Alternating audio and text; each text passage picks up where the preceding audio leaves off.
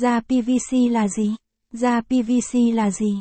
Da PVC là loại da công nghiệp được sử dụng rộng rãi trên thị trường. Da PVC được làm từ polyvinyl chlorua và không chứa bất kỳ loại da thật nào.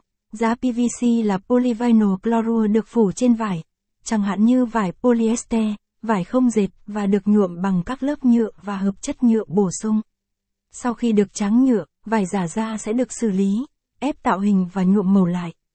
Cấu tạo của da PVC gồm hai lớp cơ bản.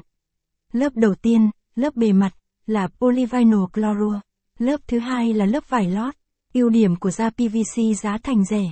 Thứ nhất, giá của chúng khá rẻ so với nhiều loại da công nghiệp khác.